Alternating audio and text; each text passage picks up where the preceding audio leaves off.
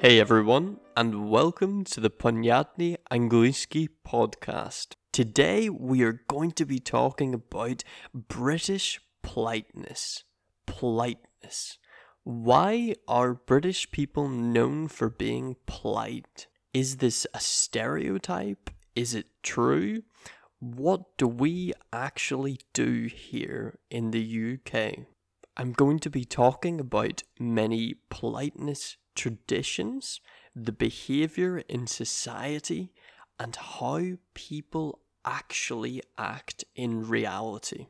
We all know that this idea of the British gentleman or British politeness is very well known around the world. And this might be true.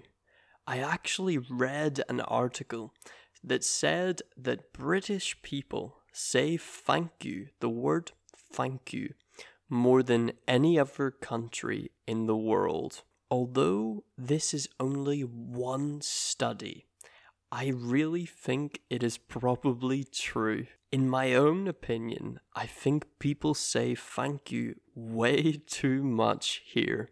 Saying please and thank you, for example, is very important here. And from a young age, I was taught by my mother that you have to say please and thank you. If I asked for something and I didn't say please, my mother would always pretend to not hear me or act as if I wasn't making any sense. I would then have to repeat the question, but this time say please.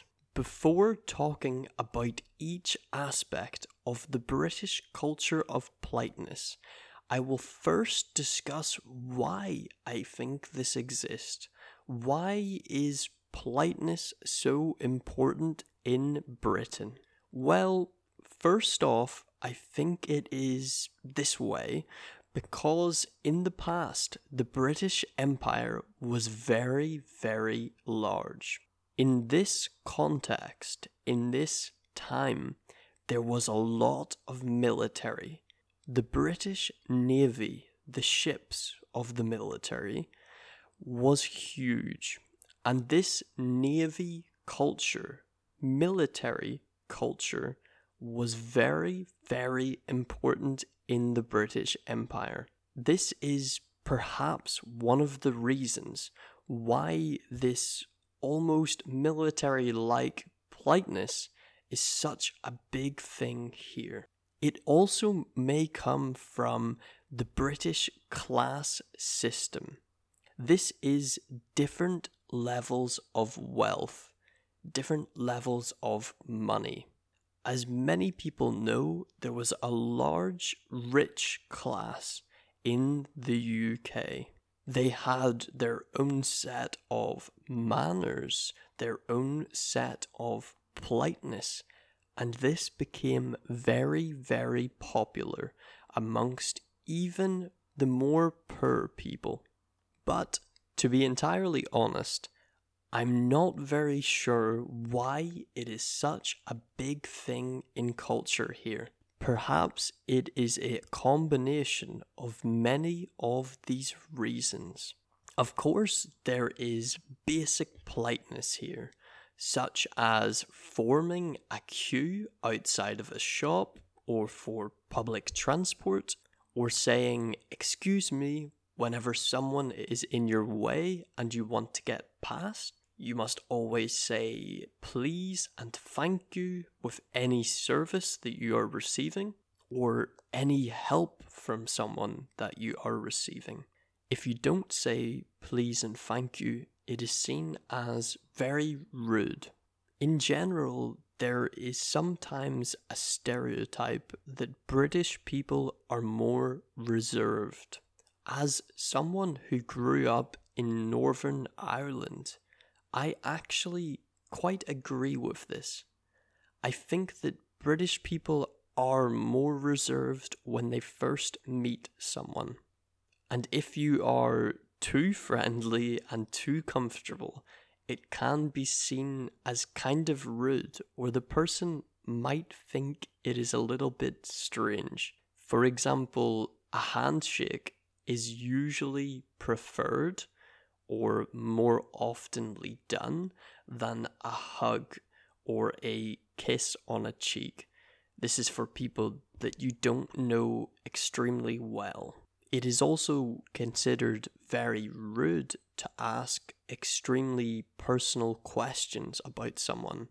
For example, how much money they earn, um, their relationship status, like whether they are single or dating someone, um, their weight, uh, their age, especially for women. This is seen as extremely rude if you ask uh, a lady what age she is. She will probably be quite embarrassed or um, annoyed. These are all basics. So, what are some more of the bigger themes, the more important points of British politeness? The first, I would say, is punctuality. Punctuality. This word means being on time, not being late for things. To be punctual. So it is considered very rude to arrive late for things, for business meetings, um, even for a doctor's appointment, um, or any formal occasion. It is very common for people to arrive about 10 minutes early um, in order to look professional and prepared. And it's also seen as a mark or a point of respect for the host, for the person who has invited you. But at the same time, you don't want to arrive too early so I would recommend between 5 and 10 minutes before anything starts, but no more. If, for example, you're invited to a, a British dinner party, there are some expected things. It is tradition or habit for a dinner guest to bring a gift for the host, for the person who has invited them. This could be a bottle of wine, some food, maybe chocolates or a snack. Once at dinner, there are some rules, I guess you could say. People hold their knife in the right hand and the fork in the left hand and it is seen as very rude to eat with your hands instead of a knife and fork or a spoon, for example. But one important point is that it is very important to wait until everyone has their food to begin eating, um, or until the host, the person that has invited you, indicates or sort of says that you should do so if you would like something on the table which you cannot reach with your hands, something that is too far away from you, um, instead of stretching across the table, it's important to always just ask for someone to pass it to you. Likewise, it's also considered rude to put your elbows on the table. So your elbows, elbow, lakot. So that might seem like a lot of tiny little rules about eating and dinner, and to be honest, a lot of people don't follow them. This is something that is more for formal occasions. So if you are meeting someone for the first time or you don't know them well, people will behave like this. However, if it's a close friend or family, people are much more relaxed and they're not trying to be incredibly polite or give a really good impression. So, why do people behave like this with all of these different ways of politeness? I read an article about this and it has three main points about how British people behave and kind of why. The first is to save others from embarrassment. Embarrassment. Embarrassment is when you feel a kind of shame or awkwardness. This is why British people apologize so much. They say sorry a lot and that the fault is theirs. It's because they don't want anyone else to feel awkward or embarrassed. We very much understand how bad that feeling is, and people just don't want other people to feel it. For example, even if it is the other person's fault, they are guilty in the situation. People will still apologize to that person and say, Oh, it's my fault entirely. Don't worry, you have nothing to apologize for. It's all me. This makes the person feel better. And it's usually for small things, for example. If the person has dropped something or just done something a little bit silly. And it makes them feel more comfortable and not accused or guilty. The second main point is not wanting to offend people. This is why British people can sometimes be quite reserved. They withhold some emotions. They don't want people to misunderstand them and think that they are rude or a bad person. This isn't always a bad thing because often people will think before they say something. People here also don't like to show off. They don't like to make themselves look really good. It is considered very rude to show off lots of money, for example, and wealth. Because, of course, there are a lot of people that aren't as lucky. There's a lot of people that aren't as privileged. Um, they haven't had as easy a life as many people that do have wealth. So people are very careful to not be rude and show off their money. Because, of course, everyone has different circumstances. This is a point that I actually agree with. I don't think showing off money shows that someone is a good person.